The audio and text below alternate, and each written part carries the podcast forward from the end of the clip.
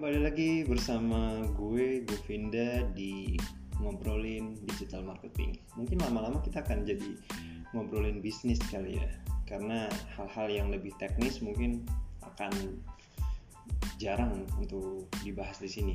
Tapi gini, kali ini gue mau bahas tentang sebenarnya lebih baik atau lebih enak mana jadi pengusaha atau jadi karyawan. Lebih baik jadi karyawan atau lebih baik jadi pengusaha. Nah, konten ini buat lo-lo yang kepengen merasakan mungkin kepengen merasakan karya apa jadi pengusaha gitu kan tapi kayak atau jadi karyawan dulu gitu. Nah sekarang begini. Lo boleh bermimpi atau lo boleh menginginkan apa saja dalam hidup ini ya. Nggak ada yang bisa melarang atau membatasi keinginan itu cita-cita itu. Bahkan ketika kita waktu kecil bermimpi menjadi astronot pun ya silahkan silahkan aja. Cuma semakin besar semakin bertambahnya usia kadang kan kita jadi semakin realistis terhadap hidup gitu ya. Semakin kayak merasa bukan pesimistis tapi merasa bahwa kayaknya kita saya kayaknya atau lebih baik di sini deh. Lebih baik uh, gue ambil posisi di sini deh gitu. Sebagaimana ketika kita bermain futsal atau bermain bola kebanyakan kita pasti akan ingin se sebagai striker. Ingin berada di barisan terdepan lalu mencetak gol sebanyak-banyak cuma permasalahannya kan adalah tidak semua orang mempunyai kemampuan untuk berada di posisi itu. Iya kan? Sama seperti di klub sebesar apa pun tidak ada yang semua pemainnya adalah striker. Iya kan? Semua akan terbagi. Ada yang striker ada yang gelandang ada yang pemain bertahan ada yang pemain tengah dan bahkan ada yang kiper. Ini menunjukkan bahwa setiap orang tuh kemampuan terbaiknya itu beda-beda. Ada yang di depan ada yang agak agak di depan ada yang di tengah ada yang di belakang ada yang di belakang banget Nah, ini sama juga ketika kita akhirnya memilih misalnya mau jadi pengusaha atau mau jadi karyawan. Simpelnya begini. Apakah lo termasuk orang yang suka uh, berhayal ya, yang suka berhayal bermimpi punya ini, punya ini gitu ya yang yang suka terhadap sesuatu yang besar gitu. Itu pertama. Kedua apakah lo tipe orang yang berani mengambil resiko? Ya mengambil resiko ini bukan berarti nekat. Beda. Mengambil resiko ini berarti berani, berani untuk menanggung berani untuk bertanggung jawab terhadap apa yang akan terjadi di depan. Ketika lo memutuskan jadi pengusaha maka lo akan mempunyai karyawan ya semakin besar karyawan akan semakin banyak. Dan setiap bulan karyawan ini sudah harus diberi, dikasih gaji. Nah lo siap nggak menjadi garda terdepan untuk memastikan setiap karyawan-karyawan lo ini dapat makan dapat gaji dapat upah yang sesuai dengan yang lo tentukan atau kesepakatan gitu. Yang ketiga siap nggak uh, atau apakah lu tipe orang yang uh, tidak mudah menyerah? Bikin ini gagal bikin lagi bikin ini gagal bikin lagi bikin ini gagal bikin lagi. Gitu.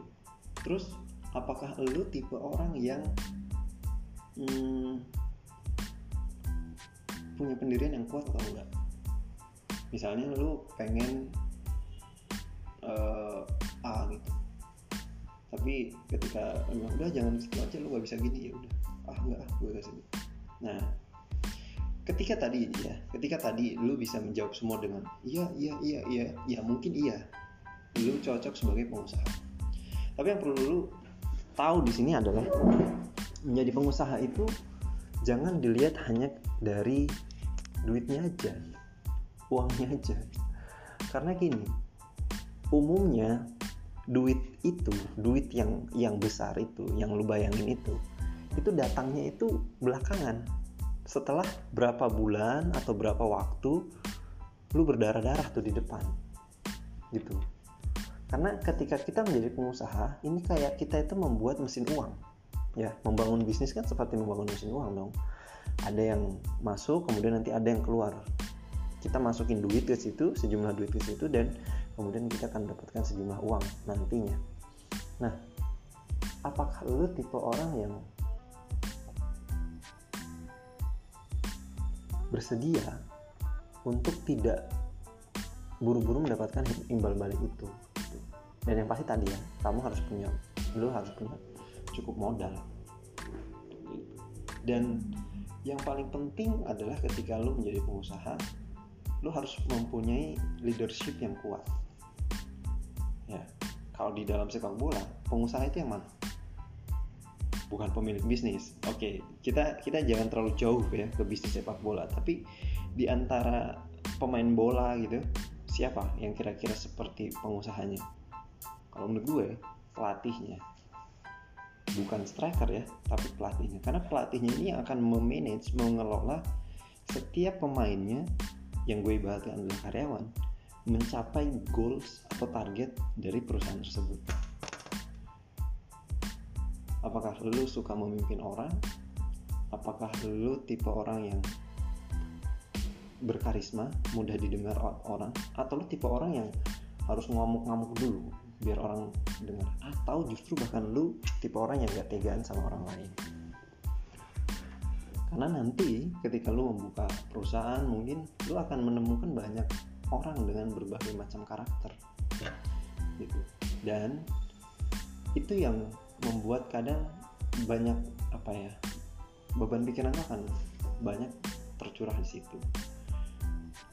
Karyawan A mau ini karyawan B mau ini kemudian tiba-tiba mungkin ada yang resign sedangkan uh, keterdesakan kita harus menyiapkan sekian produk dan lain sebagainya. Itu itu cukup memusingkan dan satu hal yang pasti adalah ketika lu menjadi pengusaha lu bersiap berspekulasi dengan apa yang akan lu dapatkan setiap bulan dibandingkan lu jadi karyawan ya. Sekecil-kecilnya posisi lu sebagai karyawan atau serendah-rendahnya lu menjadi karyawan lu mempunyai gaji yang jelas. Ketika di awal oke okay, saya akan uh, kontrak kamu dengan gaji 2 juta per bulan ya oke. Okay. selama setiap bulan lu pasti dapat segitu. Minimal. Ya kalau misalnya bosnya baik ya dia kasih lebih. Tapi pasti lu dapat segitu. Tapi jadi pengusaha belum tentu. Misalnya nih lu hitung-hitung oke okay, biaya operasional gue per bulan 10 juta. Berarti tiap bulan lu harus dapatin lebih dari 10 juta supaya ada untung dong. Ya kan? Tapi kalau lu nggak nggak maksimalin energi lu pikiran lu dan lain segala macam untuk usaha lu belum tentu itu 10 juta kedapat bisa jadi cuma 8 7 nah kalau cuma 7 sedangkan yang lu harus keluarin 10 berarti 3 jutanya lu nombok. Nah jadi ketika lu mau memilih jadi pengusaha lu harus siap dengan spekulasi artinya lu harus siap dengan segala macam kenyataan yang ada apalagi sekarang zaman corona segala macam itu bisa bisa bongkar pasang. Dalam artian ada perusahaan yang tutup ada yang malah buka ada yang malah naik di musim corona ini. Malah banyak juga yang nyungsep. Tidak ada yang tahu. Tapi karyawan setidaknya selama dia bekerja pasti dia dapat penghasilan yang jelas. Begitu nanti dia mungkin diberhentikan oleh perusahaan karena perusahaan yang kolaps ya dia tinggal cari perusahaan lain dan kemudian mendapatkan penghasilan tetap lagi. Tapi kalau pengusaha tidak semudah itu. Kadang ketika perusahaan udah tutup mungkin masih ada tanggungan-tanggungan yang harus dibayar. Ke supplier atau mungkin ke bank ya kalau misalnya punya hutang di bank dan lain sebagainya. Kemudian juga harus menanggung biaya e, misalnya sewa tempat dan lain sebagainya. Gitu. Jadi kalau menurutku ya tidak semua orang itu harus menjadi pengusaha. Lu cukup jadi orang yang maksimal di posisi tersebut. Maka lu pasti bisa menghasilkan uang yang yang pasti tidak sedikit. Sekarang gini deh lu menjadi pengusaha itu biar apa gitu? Biar jadi biar berpenghasilan banyak uang biar punya uang banyak atau biar apa gitu? Kalau misalnya biar punya penghasilan banyak sebenarnya tidak. Cuma dengan jadi pengusaha punya uang banyak. Kalau lu tahu lo Hong dia tuh karyawan ya kan? Orang orang dengan uh, dia satu-satunya orang yang mempunyai aset saham dalam bentuk saham terbanyak dalam kategori non korporat. Jadi dia itu orang terkaya yang tidak memiliki perusahaan ya kan? Beda dengan misalnya uh, Rudi Salim. Eh kok Rudi Salim? Pokoknya beda dengan misalnya pemilik Jarum pemilik BCA pemilik gudang garam. Dia kan mereka kan orang kaya tapi statusnya juga pemilik korporat pemilik perusahaan. Tapi lo Keng Hong ini karyawan cuma karena dia cerdas uh, uang-uangnya itu dia investasikan secara cerdas akhirnya nilai kekayaannya juga berlipat-lipat. Gitu. nah kalau lo pengen punya penghasil apa banyak duit dan ingin apa dan ingin lu kejar lewat jadi pengusaha ini agak berat. Agak berat. Kenapa? Karena mungkin lu akan kehabisan energi di tengah jalan. Kehabisan uang gitu kan kehabisan sumber daya dan lain segala macam terus kalau misalnya apa yang pengen lu ini? Saya pengen punya waktu yang bebas dengan keluarga gitu ya banyak waktu. Oke okay, oke. Okay. itu juga bisa lo dapatkan setelah sistemnya ini berjalan dengan baik setelah mesin uangnya ini berjalan baik. Tapi sebelum itu tercapai lu akan lebih sibuk daripada karyawan lu percaya. Kalau misalnya karyawan bekerja 8 sampai 10 jam bahkan mungkin 12 jam lu pasti 24 jam akan mikirin perusahaan. Kenapa karena sehari saja perusahaan itu sepi taruhlah kamu punya usaha mie ayam gitu ya. Misalnya sehari itu harus terjual 100 mangkok. Itu baru misalnya ada agak untung-untung tipis gitu. Sehari cuma 20 mangkok yang laku misalnya. Pusing kan pasti besok gimana besok gimana. Semakin lama atau semakin sering sepi seperti itu akan semakin pusing pasti kan. Nah, jadi tidak semua tidak tidak uh, menurutku tuh akhirnya mending kita nggak usah terlalu ngebet untuk menjadi pengusaha deh. Mending kita nih nyari sebenarnya kita ini punya potensi maksimal tuh di mana deh? Setelah itu tajemin misalnya uh, lu sukanya marketing digital marketing. Seorang digital marketing itu yang master banget itu dia bisa bekerja di perusahaan untuk ngurusin uh, digital marketingnya itu gajinya gede. Bisa juga lu buka kursus buka workshop. Bisa juga via online. Banyak cara untuk mendapatkan penghasilan. Kayak gitu. Atau berpartner ya. Jadi co-founder atau jadi CEO ya. Chief marketing officer yang yang mempunyai peran yang cukup vital di perusahaan. Jadi uh, secara lu tidak lu bukan one man show gitu. Lu bukan satu-satunya orang yang memikul perusahaan itu. Tapi mungkin lu jadi co-founder berbagi berbagi apa beban gitu dengan dengan founder yang lain. Atau bahkan kalau memang uh, uh, apa namanya budaya kerja di kantor lu bagus bahkan ini bisa dibagi ke semua karyawan. Sehingga lo jadi tidak terlalu berat menjalani usaha ini. Kayak gitu. Jadi saran dari gue tidak perlu terlalu ngotot untuk menjadi pengusaha kalau memang bukan itu. Bidang yang lu suka gitu atau bidang yang lu kuat gitu. Karena pengusaha itu butuh mental yang kuat banget. Bahkan ada seorang karyawan yang 8 tahun di, uh, kerja di perusahaan besar mungkin bisa bisa dibilang perusahaan multinasional dan kemudian dia resign dan mau mencoba menjadi pengusaha gagal juga gitu. Bukan karena modal bukannya karena pengetahuan bisa jadi karena mental. Karena begitu dia kalah udah hilang sekian juta sekian puluh juta mungkin uangnya hangus ya udah. Bingung lagi nggak ada modal ya kerja lagi aja deh gitu. tapi ya kan perlu saya bilang juga perlu gue katakan bahwa kalau lu merasa bekerja, bekerja adalah memang oke okay, kalau gitu gue putuskan gue bekerja aja sama orang lain.